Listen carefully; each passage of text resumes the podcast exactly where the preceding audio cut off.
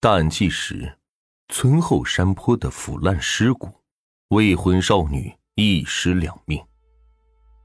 刘老汉是云南省宣威市西宁街道复兴村的村民。二零一二年八月九日下午五点，刘老汉赶着自家的大黄牛，正要上村后的山坡放牛，突然一阵刺鼻的恶臭，让刘老汉感到阵阵恶心。好奇心驱使刘老汉走近，想一探究竟。眼前惊悚的这一幕，顿时将刘老汉吓出了一身冷汗。他赶忙拨打了报警电话。警方迅速赶到了案发现场，在山坡上发现了一具人体的颅骨以及上肢、下肢躯干，并且都已经高度腐败、白骨化了。法医经过现场勘查，确定死者为女性，年龄在二十岁上下。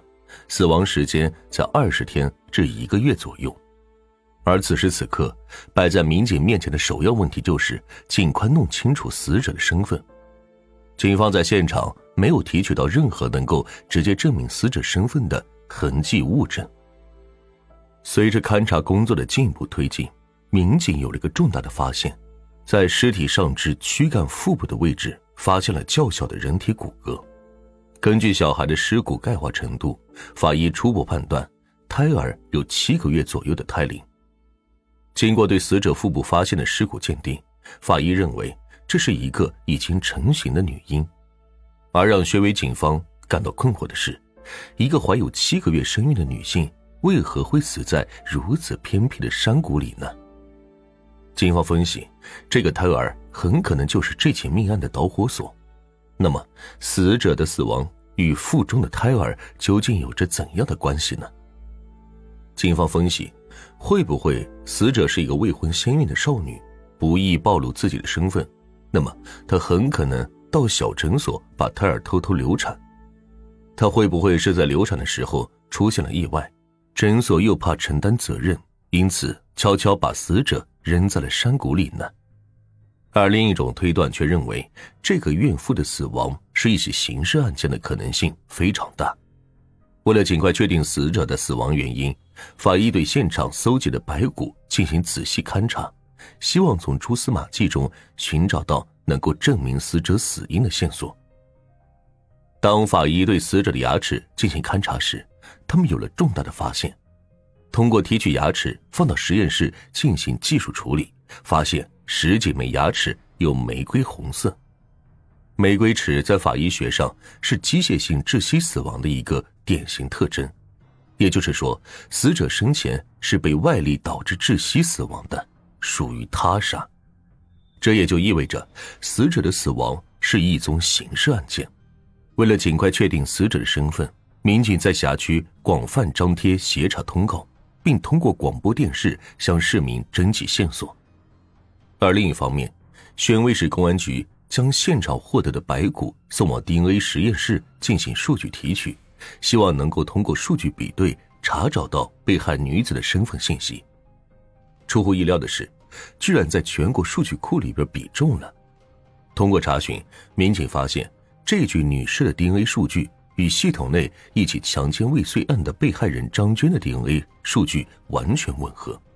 警方比中的十六个位点和死者的 DNA 数据完全一致，因此认定本案的被害人为死者张娟。通过查询人口户籍信息，民警了解到张娟死亡时十八岁，宣威市杨柳乡人，未婚。一个未婚先孕的少女，很可能是在一个有家庭的男人面前扮演着第三者的一个三角恋关系。因为孩子的到来可能影响了某些人的幸福，成为了绊脚石。警方认为，找到孩子的亲生父亲很可能就是侦破这起案件的关键点。那么，谁是张娟腹中胎儿的亲生父亲呢？为了更进一步确定死者的身份，办案民警随后来到了张娟父母家，准备采集张娟父母的血样。直到民警的到来，张家人才知道张娟已经遇害了。而此时，张娟跟家里失去联系已经有四个多月了。当民警提出想要采集张娟父母的血样进行 DNA 鉴定时，张娟的母亲赵群香告诉办案民警，张娟其实并不是自己亲生的女儿。据赵群香说，本来她有两个儿子，还是一对双胞胎，但是出生十天之后，小儿子就死了。于是她和丈夫就寻思着领一个孩子来陪剩下的儿子，让他不再孤单。心动不如行动，没多久就把张娟抱回来了。赵群香说：“尽管张娟不是自己亲生的女儿，但是张家人一直把张娟当成自己家里的孩子一样看待。”然而，随着年龄的增长，张娟渐渐知道了自己的身世。自从知道了自己的身世之后，张娟整天心事重重，有时候接连好几天都会将自己锁在家里。渐渐的，赵群香发现张娟与家里人已经有了一层无形的隔膜。十五岁这年，初中还差一年才毕业的张娟就辍学了。之后，张娟来到了宣威城里打工，在一家餐馆里做起了服务员。从张家人这里，民警了解到了张娟与自己养父母的关系一直不好，平时也很少联系。为了了解张娟生前的情况，也为了采集张娟亲生父母的血样，民警找到了张娟的亲生父母。张娟的亲生父母告诉民警，当初之所以要将张娟送给他人抚养，是因为自己家里已经生育了两个儿女，实在是无力抚养。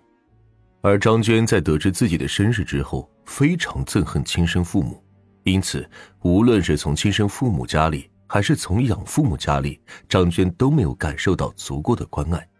这或许是她过早走入社会的一个原因。